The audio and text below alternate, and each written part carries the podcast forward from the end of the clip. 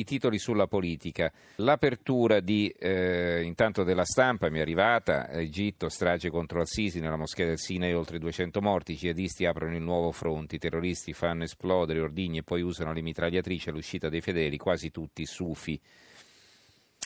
Ehm, Repubblica invece venendo alla politica, apre con la politica, elezioni al veleno, partiti sull'astrico e falsa propaganda. Sapete la nuova veste di Repubblica, spesso aprono con eh, grandi interviste, ma francamente da questo titolo non si capisce chi è che dice questa cosa.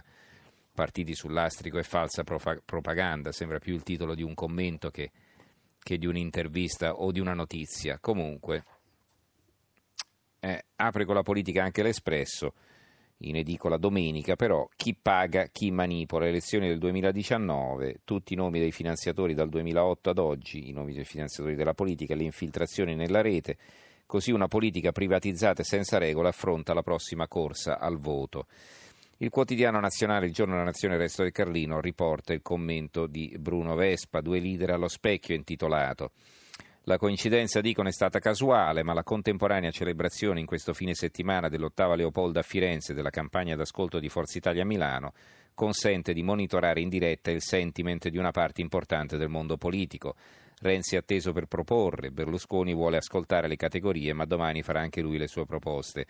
In un paese di volta gabbana le attenzioni principali sono per Milano piuttosto che per Firenze.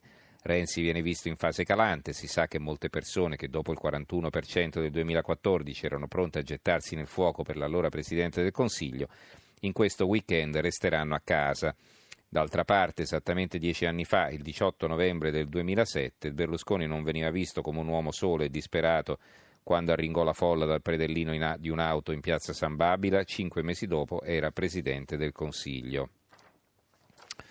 Il giornale apre così ennesima capriola, Alfano si suicida, bene. Angelino getta la maschera, noi andiamo solo con il PD. Berlusconi no tasse a chi assume giovani.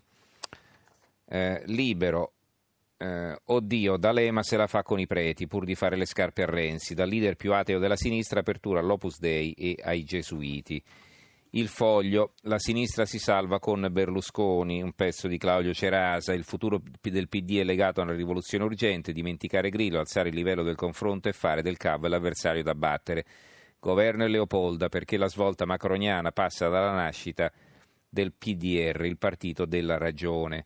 Sopra invece una intervista di Salvatore Merlo a eh, Veltroni. Eh, sento di dover parlare di nuovo di politica perché ci sono segni di involuzione preoccupanti nella democrazia, così dice Walter Veltroni in questo virgolettato. Poi il dubbio apre con, con, la politica. Gli orologi della procura spaccano il minuto. Berlusconi cresce nei sondaggi, chieste il suo rinvio a giudizio per il Rubiter.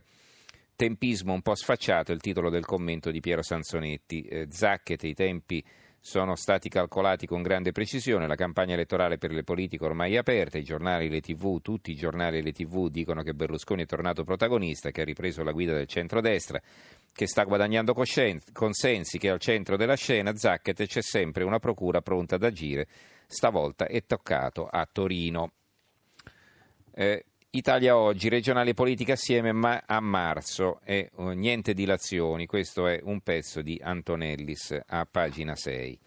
L'opinione Di Maio, il comico internazionale, un pezzo firmato da Claudio Romiti e ancora la ricocitura del centro-sinistra, fantasia guidata o dramma onirico, un pezzo di Cristoforo Sola. Il tempo Chi vince e chi perde con i nuovi collegi, con la mappa elettorale dell'Italia, il Rosatellum bis è finalmente pronto per l'uso, le simulazioni. Il Tirreno, eh, quotidiano toscano, qui è l'edizione di Livorno, sul treno di Renzi riconquisteremo anche la Toscana, Prodi Logera, Logela, esiste la Leopolda? Il mattino di Padova il Senato non scioglie i nodi della manovra, quindi qui si butta un po' l'argomento politico, si, si butta sull'argomento politico. L'Unione Sarda ha un eh, fondo, eh, di, eh, un fondo di Gianni Filippini o Di Maio la svolta, eh, la missione è tutt'altro che facile, ma Giovannotto ci mette un grande impegno, Luigi Di Maio si sta proponendo come prossimo Premier, quindi deve offrire di sé del suo movimento un profilo credibile, convincente, capace di acchiappare voti a destra e a sinistra nel nome del rinnovamento, della svolta che manda a casa la vecchia casta. Di suo ci mette il volto pulito, lo stile che la vicepresidenza della Camera rende istituzionale, il vocabolario nel quale sono state cancellate le peggiori volgarità di qualche mese fa. Dietro è evidente c'è una regia che suggerisce atteggiamenti, impegni e promesse, persino improbabili viaggi internazionali, ma soprattutto i toni e i modi che debbono apparire ricchi di solide competenze e di mature esperienze. Quindi sostanzialmente sull'Unione Sarda un articolo a favore di Luigi Di Maio. Infine, la Sicilia, niente giunta nel weekend, domenica di consultazioni ma accordi quasi fatti, si parla del governo regionale in Sicilia. Eh, sul Corriere di Siena abbiamo invece la foto di Matteo Renzi eh, che è a chiusi tra incontri e selfie. Il segretario del Partito Democratico ha fatto tappa in Val di Chiana, entusiasmo tra i militanti. Questo è il Corriere di Siena.